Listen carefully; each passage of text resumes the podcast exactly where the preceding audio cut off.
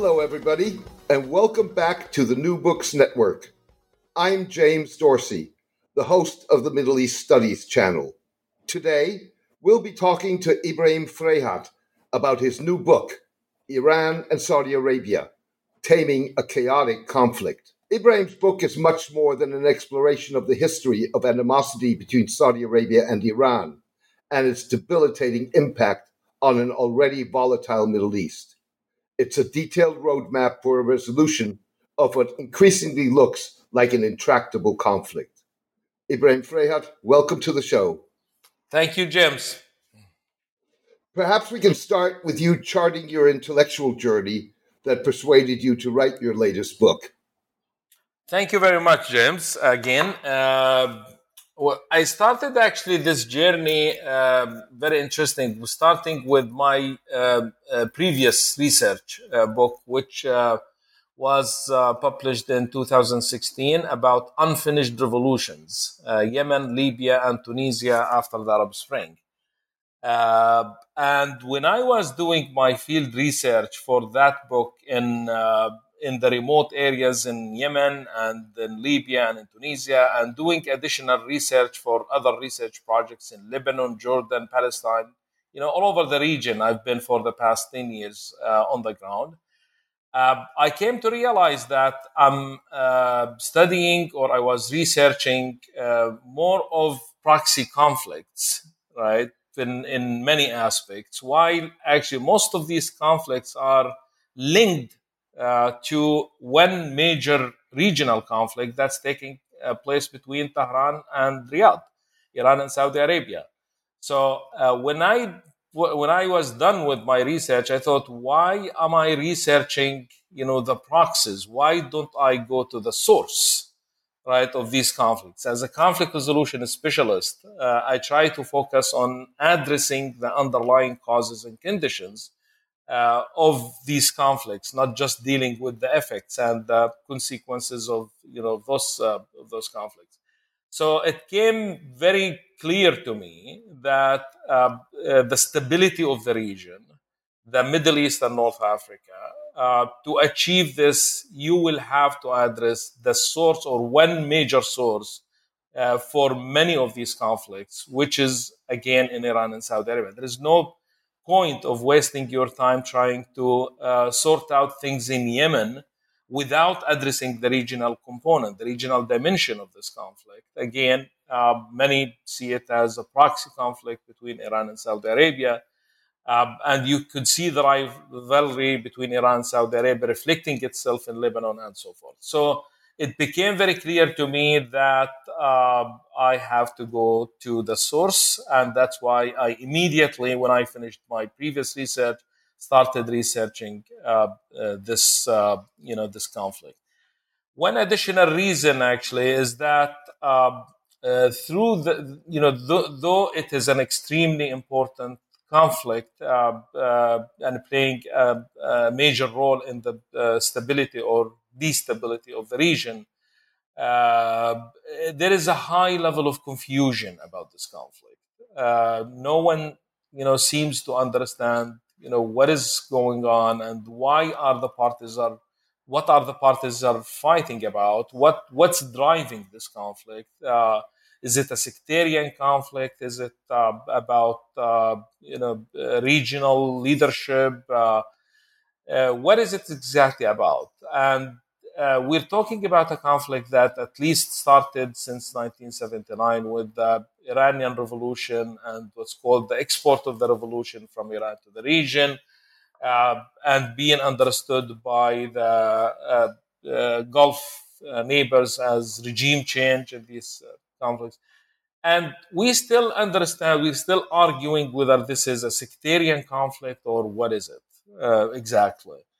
Uh, so because we still, you know, uh, don't really exactly understand the sources, we don't understand the issues. There is no agreement on on these issues and sources, and or even you know the way it's being run, direct uh, com- confrontation between the parties or through proxies.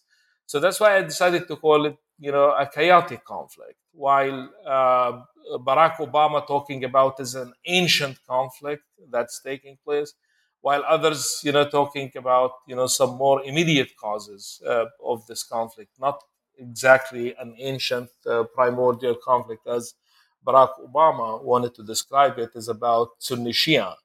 So uh, it's a chaotic conflict uh, that uh, there is no clear understanding or there is no clear agreement about uh, you know the motives behind the conflict or the issues you know, or even the means that they're fighting. And uh, because of this lack of understanding and the importance of this conflict for the stability of the region and the peaceful uh, and the peace of the region, I decided to give it uh, more attention and continue investing my research uh, in uh, not only in understanding, uh, which is you know the first part of my book, talking about the understanding, but focusing the majority of the work is about the means, how to deal with it, how to manage it, how to resolve it. Right? Which is, I think, what the both policy and academic uh, debate needs at this time is that not just keep talking forever about uh, trying to understand what is going on, but hey, we need you know way more to you know someone to tell us how to respond to it, how to manage it, how to resolve it, and that's what I try to do with this research. Indeed, that's a significant uh, contribution of your of your book. You you argue that the conflict is resolvable if properly managed, and I wonder what that means against the backdrop of the key ingredient for solutions, which is political will, and that usually only emerges when the cost of not resolving a conflict is higher than the cost of re- of the conflict itself, and we don't seem to have reached that point yet given that the current pandemic and global economic crisis has not changed Saudi Arabia or Iran's cost benefit analysis. You're absolutely right, James. Uh, one major reason why this conflict has not been has not been resolved is that there is no good management of this conflict.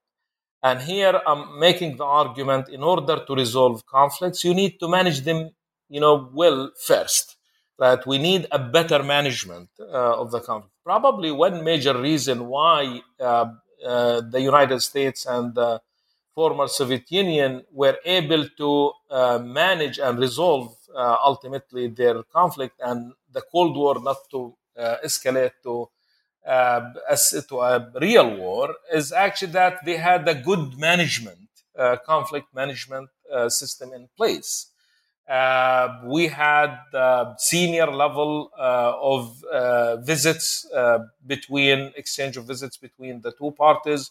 We had open communications between the parties, hotline established, dialogue was continuing. But James, we don't have any of that in Iran and Saudi Arabia. in 19, in, in, in, in 2016, sorry, is that we had you know, the Saudi Saudi Arabia execution of Nimr al-Nimr, a Shia cleric in Saudi Arabia, and as a result, uh, uh, the Saudi uh, embassy in Iran was attacked and led to, uh, you know, cutting really diplomatic relations between the two parties.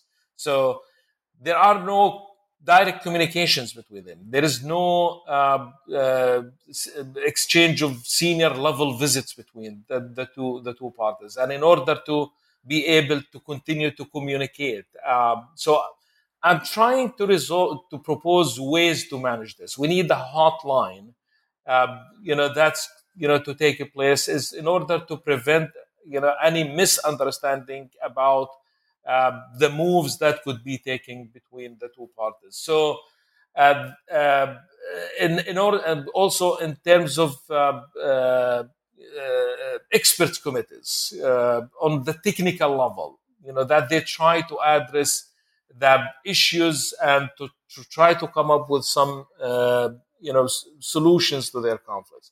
there is no such thing. And uh, in the absence of this conflict management system in place, and to try to respond to the escalations, as you said, we have the pandemic and we have, you know, the two neighboring countries. There are many challenges happening uh, daily, and without a proper management system in place, uh, the, the, the, response will be always limited and will uh, and this could easily uh, escalate to direct confrontation between the two parties and let's keep in mind that wars do not happen only in a in a top down approach where leaders uh, take a, decision, a, decision to launch a war against the other party. That's not the only approach of how wars start. Uh, wars actually can be dictated, you know, from in, in a bottom-up approach. Like developments on the ground lead to parties having to make uh, uh, decisions and to respond to the uh, other parties if there is no clear communications, no clear understandings, you know, between uh, between the two parties. So uh, the management system is necessary, and it's very important in order for us to try to uh, put the, this conflict on a track for resolution. But nevertheless, you mentioned you raise a, a very interesting point, which is about uh, the cost, you know, is that if there is no cost for this conflict, then it will go down, you know, to the political will of the parties. Let's first of all uh, uh, remember that, and which which which is uh, an important point of why the conflict is resolvable. Actually, we had just in the very recent history, during the times of Rafsanjani and Khatami, we had a really good managed conflict and they were able to uh, uh, you know to come up with some sort of agreements. In 1997 we had a security protocol established and agreed between the two you know between the two parties. We had later even Ahmadinejad visiting saudi arabia. We had king abdullah as well. You know so during the times of Khatami and Rafsanjani, we had everything almost under control, and we started to see collaboration developing between the, the two parties and became less influential uh, in terms of the stability of the region and you know better managed conflict. Now the problem is in 2003 when the American invasion of Iraq happened, that led to the change of uh, uh, you know the balance of power uh, in the region was all totally uh, uh, shifted towards in favor of Iran, uh, which uh, you know the imbalance of power and you know the regional order, the change of the balance of, of power in the regional order led to, to this. So. Uh, with the question of uh, the political will and the cost, I think now we are talking about um, probably the worst times uh, for for the two parties in probably the past 50 years, uh, where Saudi Arabia now uh, uh, fighting a number of wars in uh, in in Yemen, uh, lost the war in Syria, uh, also supporting Haftar in Libya, the blockade on Qatar, and at the same time, the relationship with the you know with the United States is not as stable and as strong and as good uh, as used to be in the past, a very rocky relationship at the moment. Uh, of course, with the decrease of oil prices, that we're seeing the lowest prices probably in history uh, at the moment. And for a country like Saudi Arabia, depending mainly on uh, oil, uh, you know, as the backbone of its economy, uh, also, we have the Hajj, the pilgrimage as well, season for the first time probably in, uh, in probably a century. That we won't see uh, a Hajj, a pilgrimage this year taking place, which should take place in a, in three or four months because of the Corona pandemic. Uh, so this, the economic sources are, you know, Saudi Arabia is seriously struggling, struggling in terms of the economy, and to, to try to finance or to fund all these as well. But but the situation for Iran is not is not much better actually. Actually, that Saudi uh, Iran also is going through um, also the harsh the the harshest sanctions ever in history that's imposed by the United States on Iran at the moment. So with seeing an, an extreme case of harsh sanctions on Iran at the moment, and also Iran fighting or funding a number of civil wars as well. And uh, which is very ironic actually, because it needs to look at their uh, economy and to, to deal with the sanctions, but instead, you know, funding civil wars in Yemen, in Syria, in Iraq, uh, and in Lebanon uh, as well. So I think it's those are very unprecedented uh, times for both countries, for Iran and Saudi Arabia, in terms of both the economy and the politics and the engagement and the involvement of Saudi Arabia and Iran in these civil wars. This takes us, James, is to uh, what we argue in uh, in conflict resolutions is about, you know, the ripeness for a resolution. And according to uh, Zartman, talking about ripeness, is that uh, conflicts become ripe for resolutions when the two parties reach what's what he calls the uh, mutually hurting stalemate. And I think this moment, uh, the mutually hurting stalemate, stalemate for both Iran and Saudi Arabia has never been the case. Uh, in the past, in Iran, Iran was probably uh, uh, Uh, uh, suffering more in terms of uh, the sanctions, uh, while Saudi Arabia was in a relatively better situation position compared to its relationship with with the United States. But now it's both the stress and the the mutually hurting stalemate is taking place for both. And according also to the theory, when the mutually hurting stalemate uh, is reached, then uh, perceived or uh, the two parties seeing a way out uh, could be uh, the right moment for a, a, resolution. And I think because, again, we're having, as we explained about the mutually hurting stalemate, uh, the uh, uh, ever for both parties, I think now the time is ripe for a resolution which I hope that uh, leads to the political will that you uh, raised in your question, and that the two leadership of both parties uh, understand that the time has come for a resolution, and they can uh, jump on an opportunity to resolve it and to uh, deal with their conflict differently. It, it strikes me two things. One, there's a difference between Iran and Saudi Arabia Iran is basically used to uh, operating in a very hostile environment. A, hostile environment meaning the international uh, community sanctions. This is not the first time that they're uh, laboring under sanctions. They've always felt that they were on the defensive and under attack. Whereas for the Saudis, this is the first time that they're really confronting a situation like that the other the other problem that I that, that, that I think we have is, and you've identified sectarianism and security as two of the key issues in the conflict, but you're tackling those problems in a sense with perceptions, or if you wish, misperceptions of one another that are woven into the fabric of the state and its ideology, and then are reinforced by the actions of third parties.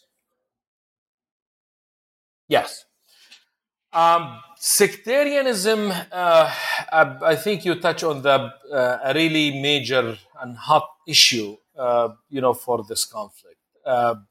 And I think if we understand the dynamics of sectarianism and security, I think we can be talking about, you know, this uh, the the serious understanding of this conflict that we need. Uh, which is also what I call as one of the reasons why this conflict is not uh, has not been uh, resolvable is that because we have a high level of confusion about uh, what is really driving this conflict. So now let's talk about this. Um, sectarianism that you know many analysts talk about it as that cause or as Barack Obama uh, talking about it as an ancient conflict driven by sectarianism. Uh, now, sectarianism, I am making the argument in this book that it's not the cause of this conflict. It's not the original cause of this conflict. Uh, so they are not fighting about uh, sectarianism, it's about Sunni Shia. In fact, James, I really don't think that the two leaderships really care about sectarianism, right? That um, Saudi Arabia cares about Sunni Shia or, or Iran cares about Shia, advancing Shia cause or uh, the way that people would, uh, you know, look at it sometimes.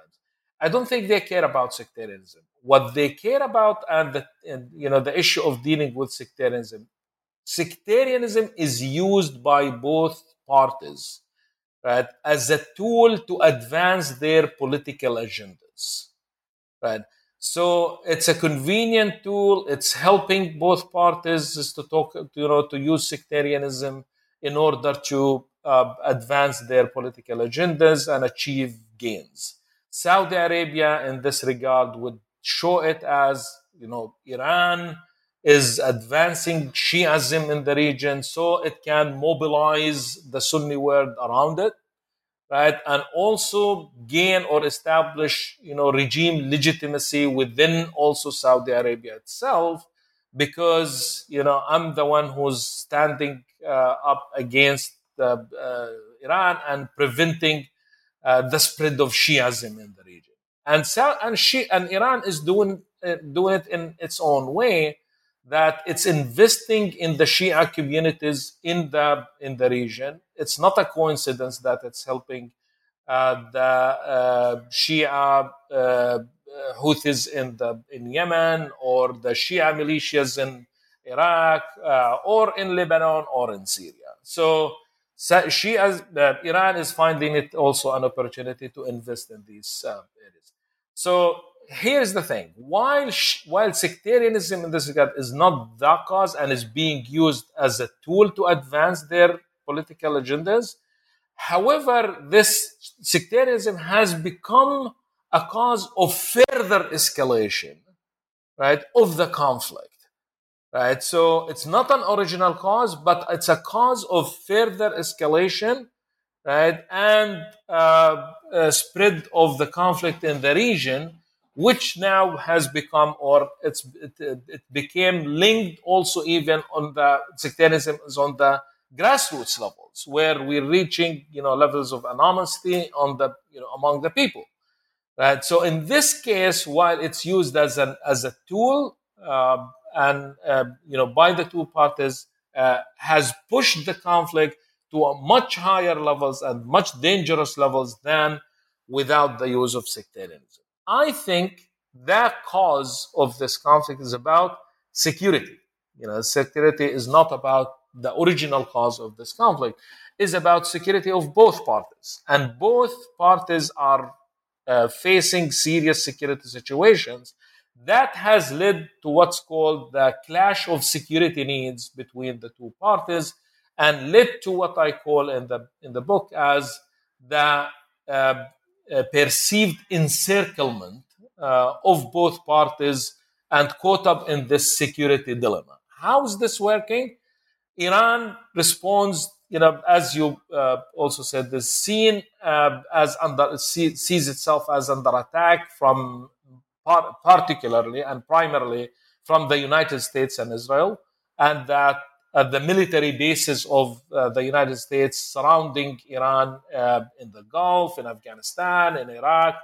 Uh, so Iran sees itself as being encircled by the U.S. military bases around it from all uh, uh, from all neighboring countries. And Iran, because of this perceived encirclement, also responds by trying to expand its influence in the region in order to break this encirclement and invests in building armed militias in Yemen, uh, in Syria, Iraq, uh, and Lebanon in particular.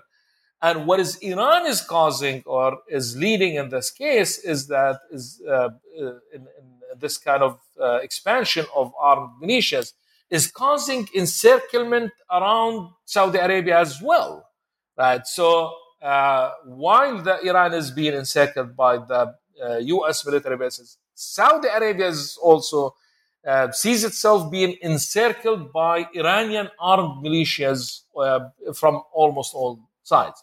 So this uh, mutual encirclement that's what is driving both parties to set up their conflict strategies in terms of uh, escalation and uh, hostility against the other party is trying uh, to respond in in a way that's that's been affected by uh, by the encirclement. Uh, they're responding in a nervous uh, way uh, and expansion in the in the region. How do you break this dilemma? How you in this encirclement of both parties and to try to bring them to a solution? Uh, that's probably uh, one of the major causes that's driving uh, this conflict. So, for Saudi Arabia to feel that the Ira- Iranian threat is, is real, they see it. They see it as real. It's in the, to be seen in the armed militias in Iraq and in Yemen and the uh, armed militias uh, elsewhere. So, security, um, and again, you know the parties would lead to uh, as well uh, in terms of using sectarianism and all other methods as, as well now we can't also deny that there is uh, other major reasons uh, contributing uh, which is when we talk about leadership you know with both parties are assuming leaderships of uh, of the Muslim world. Saudi Arabia sees itself as the leader of the Muslim world, and also of the Sunni world, Muslim Sunni world, and Iran also appointed itself as the leader of the uh, Shia Muslim world as well. Right. So uh, with the Iranian intervention with the Shia community in the in the region, uh, this also, as I said, is creating more tension in the region and creating more tension actually between you know in these societies uh, between Sunni Shia, for example, in Yemen I used to go to Yemen before uh, even the Arab Spring, before 2010. Uh, and the issue of sectarianism and Shia Sunni was never existed. You could never see it. But go to Yemen today and see how uh, many things or the conflict that is seen, you know, in terms of uh, sectarian prisms uh, uh, in the region in, in Yemen. I, I would agree with you with two caveats, if I may. What one is uh, the perceptions of Shias themselves in Gulf states, whether the Shiite minority in Saudi Arabia or the fact that you have a Sunni minority ruling a Shiite majority with little prospects for the Shiite majority in Bahrain, and uh, until the overthrow of Saddam Hussein in 2003, you had a, a similar situation of a primarily uh, Sunni minority governing a Shiite majority with no prospect of change. Uh, and so that, in a sense, gives it a, uh, a gives it a, a, flavor of sectarianism to some degree. The other the other caveat that I put is, you know, and I agree with you. For the regimes, it's not about uh, sectarianism, but for Iran, if you look at the proxies, basically the proxies were uh, almost a similar uh, defense strategy to that of Israel you fight your bo- you fight your uh, your wars far from your own borders, and that's what they what they served. And it was also the fact that given Iran's uh, economic situation, its uh, limited access to uh, to buying weapons, that asymmetric warfare was almost its only option. Yes, uh, I think you know, James, is the issue of sectarianism. I agree with you, and this issue of a minority ruling over a majority, uh, uh, whether it's in Syria and Bahrain uh, and other places, I think there is a very unhealthy relationship uh, with majority-minority relationships in the in the region. Uh, it's very unfortunate. And again, and I and I don't think this is limited, James, to the Sunni Shia cause, but it's also if you look at other uh, minority issues as well. Look at uh, uh also uh, historically Iraq. and the Kurdish community as well, or other minorities, whether in Egypt, in Jordan, in Lebanon, in Syria. I mean, the issue of minority has been uh, a major issue in the region and has been a major cause of the instability uh, of the of the region.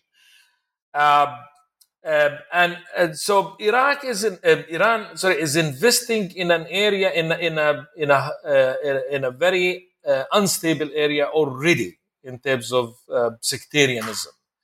Uh, and supporting, you know, with what some scholars called it the Shia revival uh, in the region, um, and that they're trying to reclaim their rights. And and I think there's there is level of uh, of seriousness about this, and uh, there there is a legitimate cause.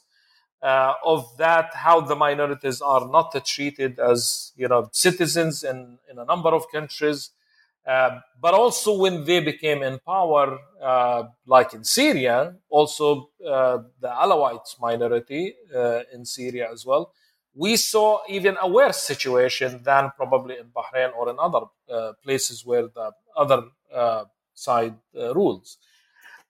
so I think we need to fix this relationship between and you know for the which is the starting point, and I, as I address it in the book, a starting point actually for for Saudi Arabia is to really build a strong strategy that can uh, respond to Iran. And here I'm making the argument while investing in arms sales and hard power, hard power is always an important factor in any conflict, but don't ever think that hard power is going to bring you peace and stability. That Israel, you brought up the example, is that is a nuclear state but always calling, you know, for, uh, you know, uh, is, is all making the argument that uh, does not feel secure in its borders and does not feel secure from the Palestinians, you know, that who have uh, no army, no state, nothing. So peace can be achieved only, you know, through different means. Hard power again can be an important factor, but you have to reach peace through different ways. And to reach peace and stability and end the security dilemma for Saudi Arabia, I think it's one approach, one starting point is through rebuilding its relationship with the Shia community in uh, uh, in Saudi Arabia. Right, the Shia community, uh, and as again I address in the uh, in the book, uh, when by uh, you know they're perceived as infidels by some extreme uh, religious leaders in Saudi Arabia. Or that, as one of them put it for me, uh, that every Friday we hear in the mosques about you know being called as infidels and uh, being treated as uh, the fifth column or as loyals to Iran.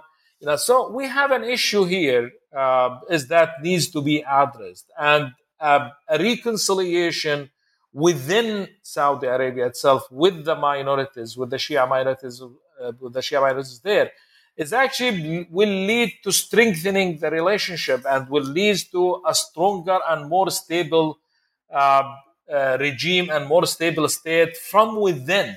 And that's actually what will enable Saudi Arabia to respond and be stronger in its conflict with Iran, right? Not feeling that the eastern part of Saudi Arabia as being the Shia community, as being loyal to uh, external uh, powers, to Iran.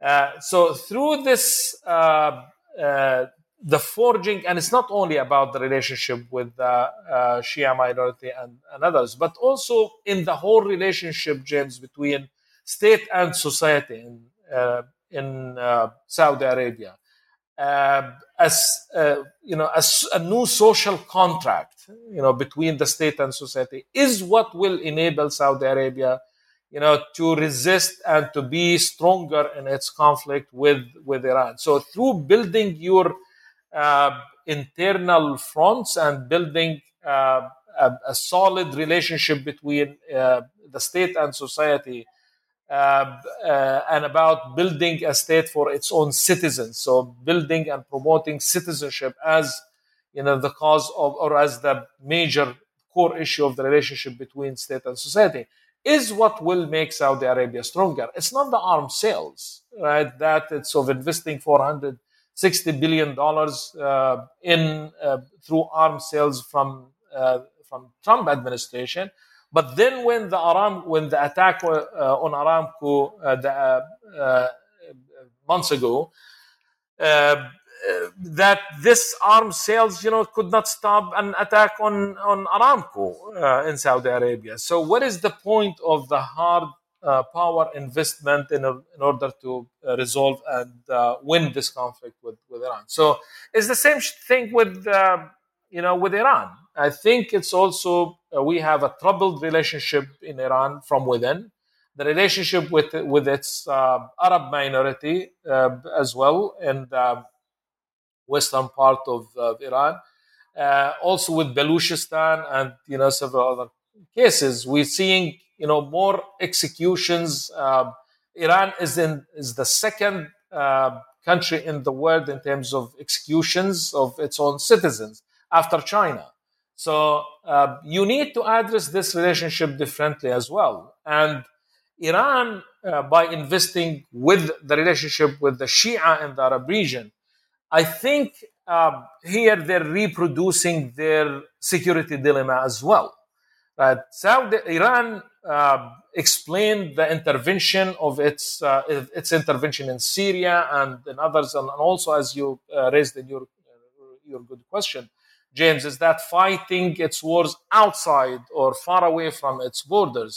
Iran explained this because uh, fighting terrorism, fighting ISIS, fighting Al Qaeda, but here's the thing, you know, when you're investing in supporting the Shia or advancing Shia, uh, a sectarian Shia government in Iraq, supporting, that was one major reason why we saw, for example, the former Baathists uh, and the Iraqi army allying with ISIS, the, the dissolved Iraqi army, I mean, uh, during the times of Saddam, is aligning itself with ISIS in order to hit back.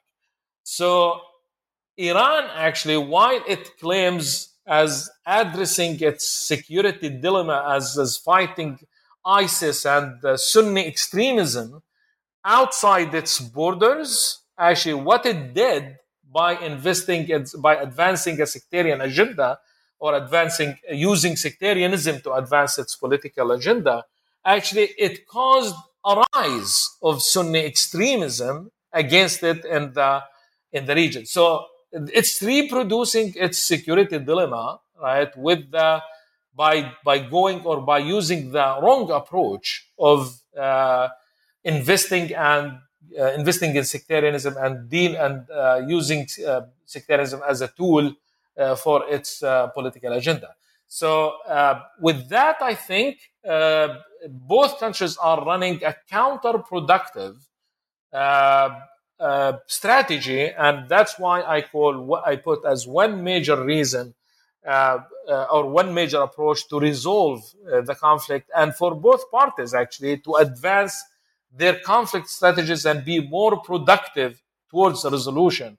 Is that the first step would be is to reform their conflict strategies and reform can be uh, can take place on many levels investing in uh, in uh, not only in changing their relationship and the way that they deal with sectarianism but dealing with other aspects like their soft power for example instead of using and investing all in hard power uh, Saudi Arabia is buying uh, uh, arms sales you know from the US and investing in arms sales and uh, arm race in the region.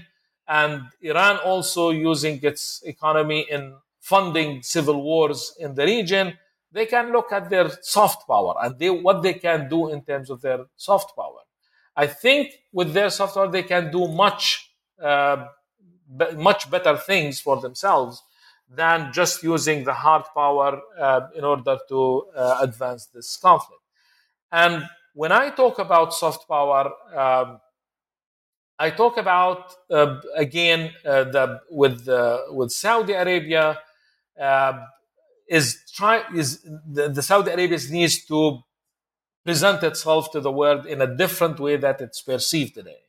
That it's not only about I mean uh, the relationship with the you know former Mujahideen in Afghanistan and the funding of madrasas in uh, Pakistan or any other places, that Saudi Arabia became branded globally as you know funding or as uh, a cause of terrorism, uh, through the funding and support of religious schools and uh, uh, ruling in a in a happy way and and on that level. So this branding of Saudi Arabia must change. Saudi Arabia should uh, proceed in terms of reproducing itself, uh, uh, re, sorry, re- reproducing its branding, and to try to present itself in a different way than you know what is the way it is currently being perceived.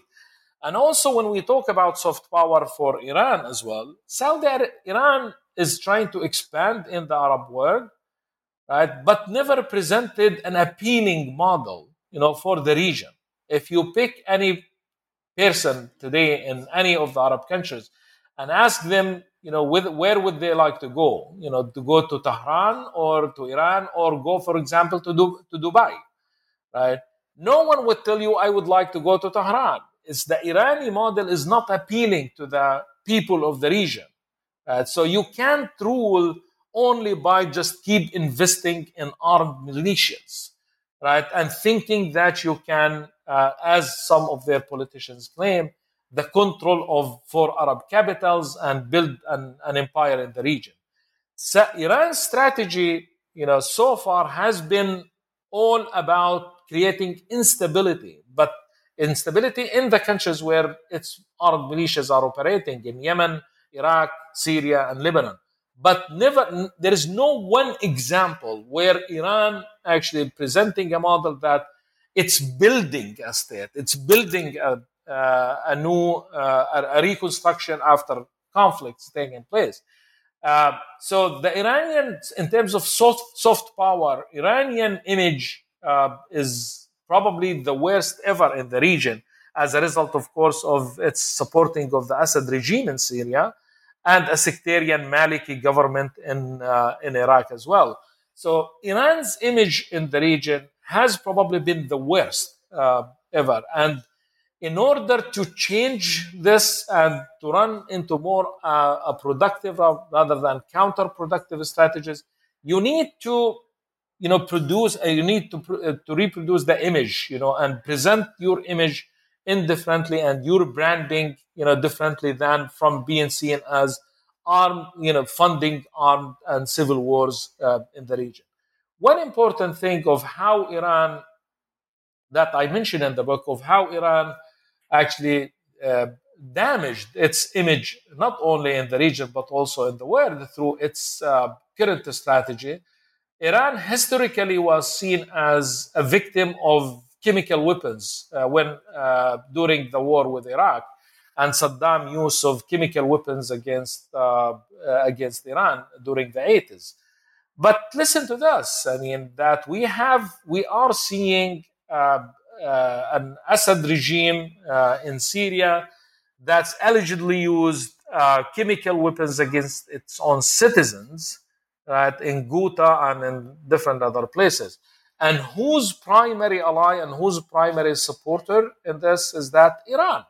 So Iran's shifting place from being the victim of chemical weapons, as the case of uh, during the times of uh, the war with Iraq, uh, with Saddam Iraq in the 80s, to being the victimizer or the ally, uh, the primary ally of the victim of the uh, uh, perpetrator in in in Syria and the Assad regime's alleged use of uh, chemical weapons. So this shift of its position, right, from being uh, the uh, the victim to being the perpetrator in terms of chemical weapons, I think this has its image has suffered a lot, and it's it's unfortunate that Iran, who suffered, uh, you know, from the use of chemical weapons, is to find itself in the same boat with uh, dictatorships in, in Syria and uh, the, the way this affects its branding and its image in the region. So, again, I think the presentation of an appealing model to the region, and I think, and through the soft, soft power, is one way that Iran could help, help itself and could help the region as well and engage more into uh, productive and constructive strategies. It's, it strikes me that you're really talking about paradigm shifts, even to get to a conflict management system. And I agree with you. And the problem with that is, if you take the soft power example, the, the Saudis have changed their soft power strategy since the rise of uh, King Salman and Mohammed bin Salman, but they've really done it only in terms of uh, the facade and some low hanging fruit. They haven't really done it in any degree of substance. And they've been their worst enemies over the last four or five years uh, in terms of uh, uh, projecting themselves in a different image. And by the same token, the Iranians, I mean, in the first year of the revolution, 1979, up until the Iran Iraq war, uh, did have an appeal. And the war fundamentally derailed the revolution, if you, if you wish. One of those uh, paradigm shifts, which you touched on in your book, was that you suggested that Iran could contribute to a resolution by no longer appointing itself the leader of the Shiite world.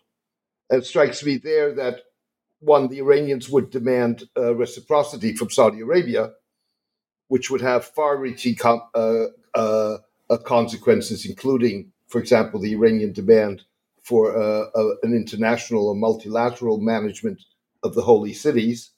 But also, if you draw, drew a comparison to Israel, what you see is that it's up to Jews to decide whether or not Israel is their leader or central to their interpretation of Judaism. And increasingly, you see Israel's place in Judaism contested among Jews. And so the same process could take place if you had that level playing field, both among Sunnis and Shias, with regard to Saudi Arabia and Iran.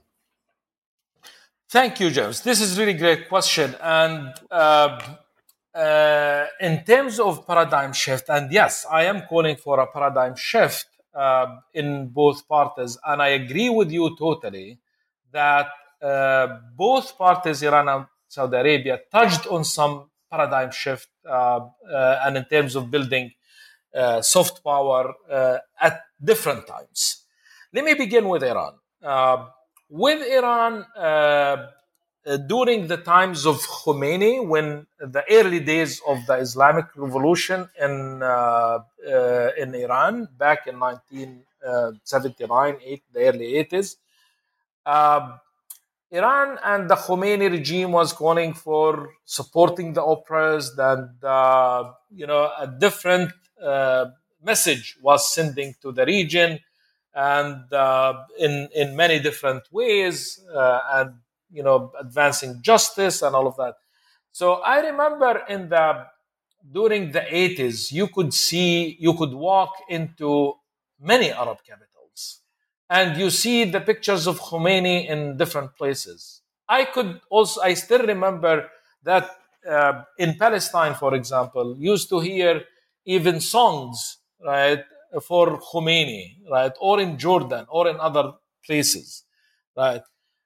If you go now in the Arab world and try to see where you see Khamenei's pictures, probably you see them in uh, Sa'da in the north of Yemen, and you see them in the Dahiya in uh, in Beirut, right, in the stronghold of Hezbollah uh, there. But other than that, right, not sure where you will see an Iranian uh, soft power or an Iranian model appealing right, for the youth of the region on for the land. So this changed. Uh, unfortunately, it shifted, but shifted to the uh, to the opposite side, where uh, the Iranian model is no longer appealing and is no longer seen as uh, a, a friendly country where you know people can live with peace and harmony in the region. Uh, but other than that, uh, we haven't seen uh, any changes. We see uh, the, the opinion pieces that Jawad Zarif writes in the New York Times. But by the way, that I think they uh, lead to uh, really bad results rather than really changing. They're making things worse, you know, because when people read them here, I mean, and they look at their action, right? So it's it's really counterproductive also for you know, for Iran uh, is to be using its uh, primary soft power strategies, writing Jawad Zarif's writing opinion pieces in the New York Times and thinking that people would welcome that. People look at your action And then when they see a discrepancy between what you say and what you do, this actually further undermines your image and leads to an issue of credibility uh, there. Now, in terms of uh, Saudi Arabia, and I think you asked the right question about hey, we are seeing um, uh, Saudi Arabia leadership uh, is uh, or has started uh, this paradigm shift in terms of its soft power. Uh, we saw uh, for the first time allowing women to drive, so changing this important thing, and also fighting corruption and all that. And I think this can be or could have been really the a really good start for Saudi Arabia of again uh, rebuilding its image uh, globally and to try to show some serious steps in terms of changing its relationship, uh, you know, uh, on the domestic level and on the and internally. Unfortunately, these changes tend to be uh, handled in the most uh, counterproductive approach, actually, and lack serious credibility about uh, what reforms are Saudi Arabia really doing? Right? Um, and in terms of fighting corruption, um, and we heard about you know the Ritz Carlton, uh, you know prison, turning the Ritz Carlton to a prison for uh, the wealthy Saudis and uh, uh, you know fighting corruption. But we saw this not done in the in a in a meeting the minimum standard of transparency, right? Allowing them for uh, uh, you know to have access to lawyers and to try to uh, you know fight back on their terms of you know charges of corruption uh, or another. So it's done. It was done in the most secretive way. We don't know how it was done. We don't know what was the standard uh, that was used in uh, those finding corruptions, and on what on what ground actually they were arrested and put in prison and asked to surrender parts of their wealth and be released. And some of them actually there came back, uh, like the former Minister of Foreign Affairs, who was one of the Ritz Carlton's uh, people. Uh, that after being released and supposedly for you know charges of corruption and then being sent back as being the foreign minister of Saudi Arabia. So that's not done in the most transparent uh, approach taking place uh, on that level. And of course, you know, we have the elephant in the room that undermined, uh, you know, the reform uh, agenda or the reform image that Saudi Arabia, which is, you know, the assassination of the Saudi journalist Jamal Khashoggi and the way it's done and the way it's handled. And I don't think Saudi Arabia uh, has, uh, till now, or probably in the uh, foreseeable future, would be able to recover from this uh, uh, this scandal about the way you know murdering the uh, you know the Saudi journalist uh, Jamal Khashoggi. It became the biggest nightmare uh, for Saudi Arabia's image and Saudi Arabia's you know credibility in Saudi Arabia's leadership. And undermine and raise serious questions about what kind of reform are you really doing? right on that level now let not also you know let's not also forget some other examples that the new york times and wall street journals also mentioned about uh, the crown prince purchase of high expensive uh, uh, you know uh, artifacts and uh, uh, you know some other you know houses in saudi in france and other places so which raises a serious you know contradiction between uh, fighting corruption and what you're really doing uh, in terms of you know buying fancy houses and, and other places. So, uh, according to these uh, articles by the Wall Street Journal and uh, New York Times, so the whole issue of reform um, with those kind of examples in Saudi Arabia also has been questioned and uh, it lacked credibility uh, and the people being able to uh,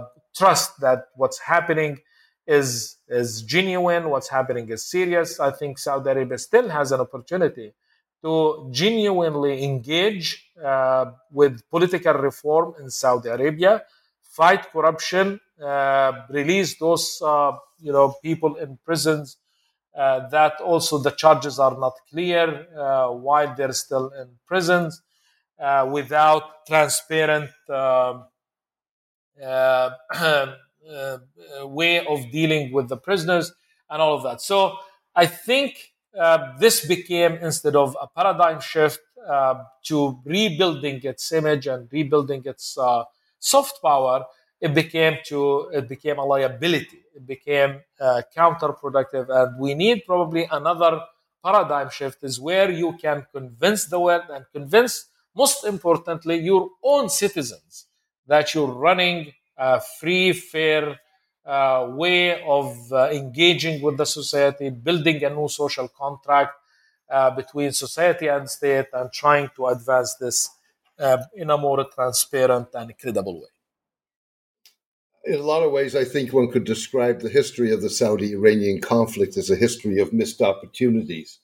Unfortunately, I, I'm, we're running up against the clock, but I do want to squeeze in one last question before we go on to the final part of the interview. And that is from a Saudi perspective, it strikes me that Iran is an existential threat, irrespective of who rules Iran, simply by what it is. And what I mean by that is several things. One, it's an alternative form of government of Islamic governance, and Saudi Arabia doesn't look kindly on alternatives to its governance. On top of that, Saudi Arabia, in the larger uh, uh, stretch of things, is hardly a competitor in a world in which Iran would be unshackled from sanctions, given Iran's geography, given the size of its domestic market, given its history in science of scientific achievement that goes back half a century. And in fact, in that world, it wouldn't be Saudi Arabia, but it would be Turkey and perhaps Egypt that would be Iran's main, main rivals when it comes to regional hegemony. That's correct.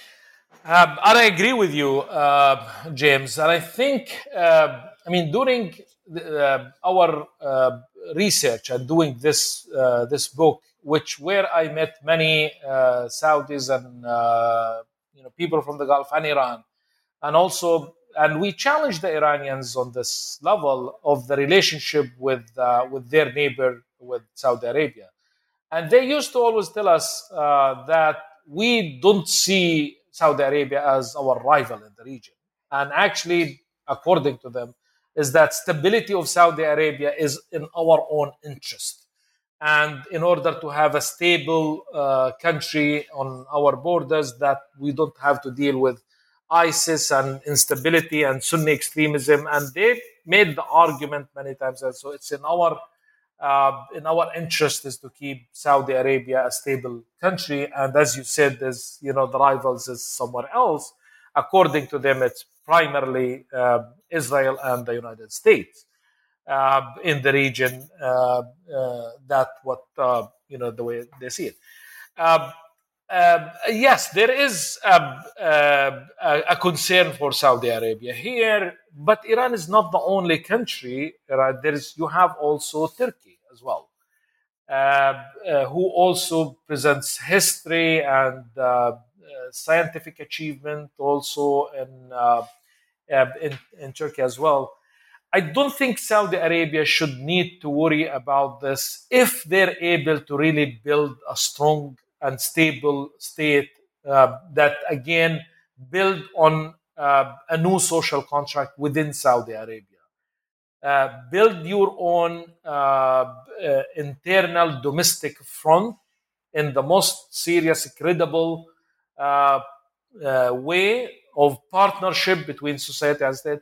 And you don't have to worry about Iran on that level. At the end of the day, Iran, I don't think Iran is going to invade Saudi Arabia or is going to engage in serious regime change in Saudi Arabia. And also here, where I call for the uh, the solution to this is that the rebalance of the regional order. Uh, and as I explained well, is that again since 2003 uh, and the shift of Iraq's position to the to Iran's uh, side, uh, this has led to uh, rebuilding uh, a regional order on that level. And I think if this is a major area of concern for Saudi Arabia, Saudi Arabia has options. You know, they have uh, they can build a strong relationship with uh, with Turkey and with Egypt as well. Right? This could counter the Iranian influence and engage in a more rebalanced regional order. But you can't also, for Saudi Arabia, fight Iran and Saudi Arabia at the same time. I think this is wrong, right? And this is like the results of Saudi Arabia's foreign policy that the way they're running. Uh, you have also, you know, Pakistan is on the other side. That's Pakistan's primary interest is in the stability uh, of the region because the last thing that Pakistan would like to see is an advancement of sectarian conflict between Iran and Saudi Arabia because Pakistan's army, you know, is is split also Sunni Shia that has uh, and if and, and, and a, uh, a, sectarian conflict between Iran and Saudi Arabia would reflect itself in the most serious, you know, bad way in Pakistan. Uh, that Pakistan wants to avoid, and bringing Pakistan to the uh, you know, you know, to this uh, composition uh, or to the regional order, I think would rebalance in a way. So Saudi Arabia has many options to rebalance the regional order. Uh, whether it's through the relationship with uh, uh, with Pakistan or building more of an alliance with with Turkey, does not have to fear Iran uh, and whether Iran is going to expand and take over uh, Saudi Arabia. Now, the starting point for rebuilding the regional order and address that exactly the point that you mentioned, James, is the way I presented in the book will have to be Iraq. It all started in 2003, the rebalance of the regional order in Iraq, the change of position in Iraq, and has to go back to Iraq. And by that, I'm referring to, I'm not supposing or I'm not arguing that Iraq will have to shift position again to Saudi Arabia. No, it's totally the opposite.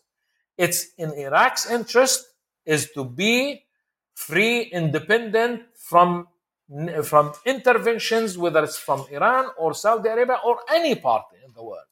So, uh, advancing Iraq's independence is in the interest of Iraqis first and the stability of the region because Iraq is free from Iranian influence will address the regional, the imbalance of the regional order that was created in 2003. And I think there are many Iraqis who are aware of this. Barham Saleh many times has, you know, sent this message and emphasized this message, advancing Iraq that's a totally independent Iraq from the influence of not only its neighbors, from any party in the world. And this is the right of the Iraqis. Also during the, uh, that right after the assassination of Qasem Soleimani, there were many Iraqi voices right, that they started talking about don't turn Iraq to be the battle of the battleground of this new conflict. Again, is advancing the message of independent Iraq. We are seeing also, we have seen in the past couple of years, uh, protests against Iran in Iraq. And one examples of Shias themselves uh, protests in Karbala and in Najaf, also attacking the, the Iran's consulate in in Karbala and uh, also raising uh, uh, you know their concern about the uh, Iranian intervention in Iraq. So again, independent Iraq will address also the regional uh, imbalance of power. Would could provide also some assurances to Saudi Arabia and uh, the trust in the regional order if we see that is happening as well. But again uh, uh, Saudi Arabia has many choices uh, and they can address it instead of advancing conflict with Iran in order to address this component and not to be afraid of Iran and the way Iran's building its influence in the region. Ibrahim, we could go on for another hour. I think I've at best posed half of the questions I jotted down in preparation uh, of this uh, conversation but unfortunately, we're running really up against the clock. Uh, before I let you go, uh, I wonder whether you could tell us a little bit about where you go from here, what your next project is.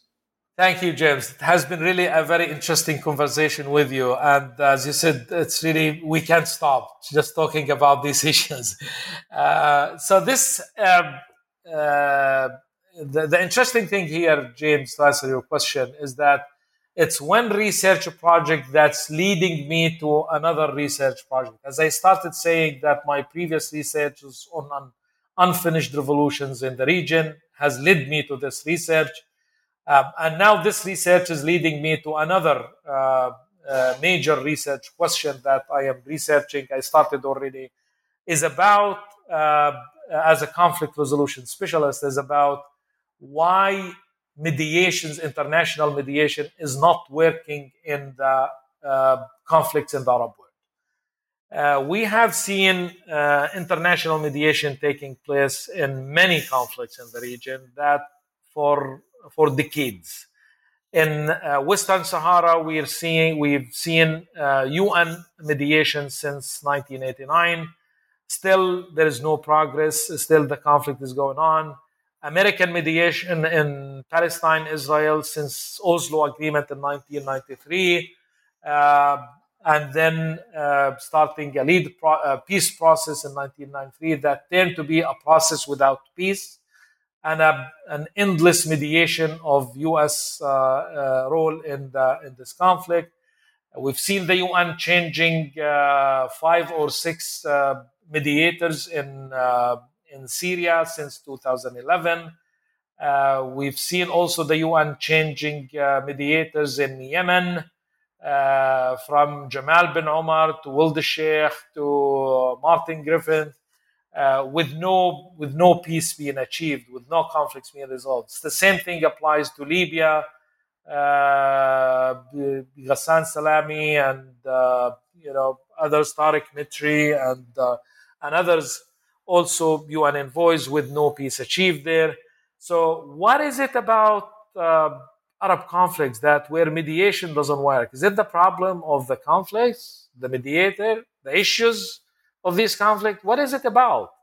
So I'm trying to ask these research questions while you know while other international conflicts mediation works, uh, and then to a certain extent, we're probably seeing the lowest uh, success level of uh, international mediation in Arab conflicts, and I'm trying to shed light uh, on this larger uh, regional uh, perspective on why mediation is not working and what where the problem is and how can international mediation uh, be improving uh, in Arab conflicts and be uh, more successful. Hopefully. Ibrahim Fraihat, this has been a fascinating uh, conversation, and equally fascinating is your current research project, which I can't wait to read.